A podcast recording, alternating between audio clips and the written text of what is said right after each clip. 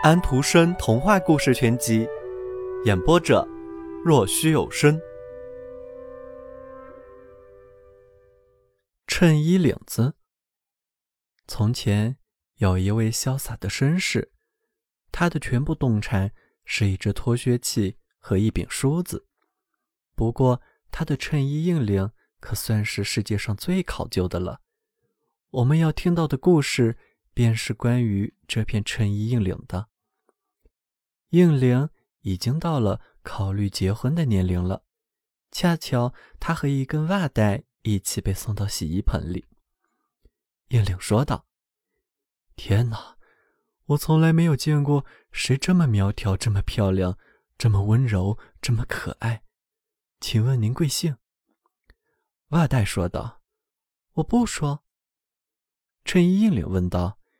您府上时，袜带很害羞，觉得要回答这样的问题有点奇怪。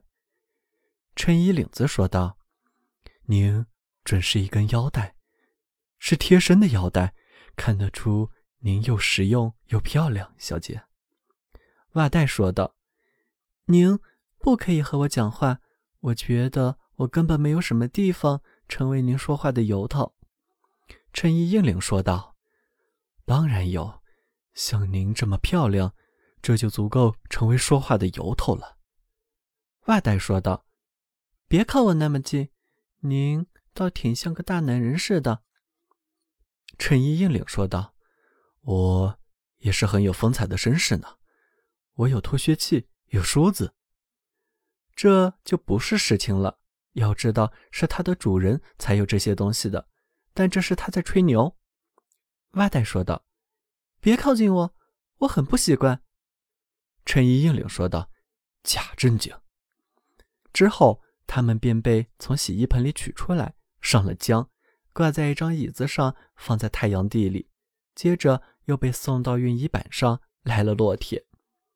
衬衣硬领说道：“夫人，小寡妇，我太热了，我都变成另外什么玩意儿了？我的皱褶全没了。”您在我身上烧出洞了吗？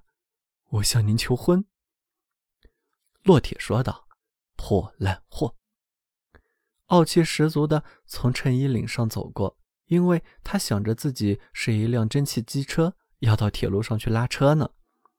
他说道：“破烂货。”衬衣硬领的边上有点起毛，剪纸用的剪子走过来，要把边上的毛剪掉。衬衣衣领说道。哦，您一定是领衔的女芭蕾舞舞蹈家，您的腿伸得多直呀！这是我见过的最美的了，任何人都比不过您的。”简子说道。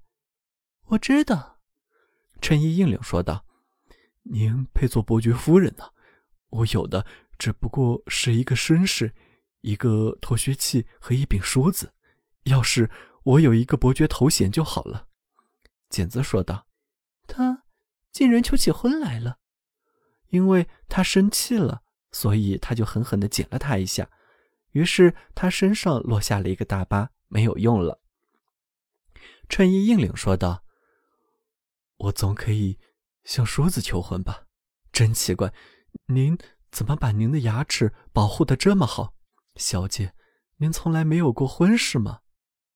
梳子说道：“当然想过，您知道。”要知道，我已经和脱靴器订了婚了。”衬衣硬领说道，“订了婚了，这下子他再也没有谁可以向之求婚的了。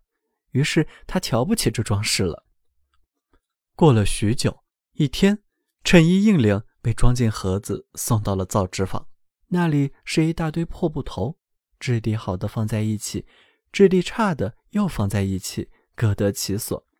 他们大家都有许许多多事情可讲，但是衬衣硬领可讲的最多，那真是个吹牛大王。衬衣硬领说道：“我的爱人多得真可怕，我一点安宁都没有。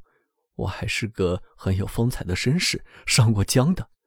我有梳子，还有脱靴器，那东西我从来没有用过。您真该看到我那时的情形，看我躺着的时候那个神气劲儿。”我永远也忘不记我的第一个情人，她是一根腰带，漂亮的很，温柔又可爱。她为了我跳进一个水盆里。还有一个寡妇热情的烫人，我让她站在一边冷静冷静。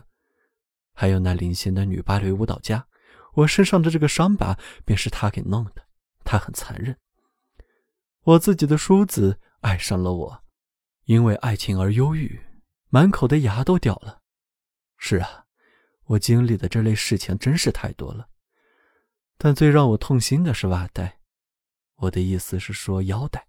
它跳进了水盆里，我良心很过不去，我愿意变成白纸。结果正是这样，所有的碎布头都变成了白纸，不过衬衣硬领就恰好被造成了我们看见的印在现在这段故事的这一张白纸。那是因为这些碎布头后来把他们从来没有经历过的事吹得天花乱坠的缘故。我们应该想一想，不要这样做。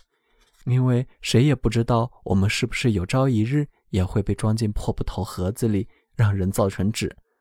我们自己的故事，哪怕是最秘密的，也会被印了上去。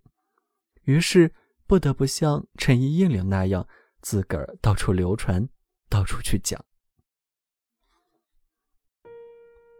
小朋友们，今天的故事已经讲完了，请闭上你们的眼睛吧。晚安。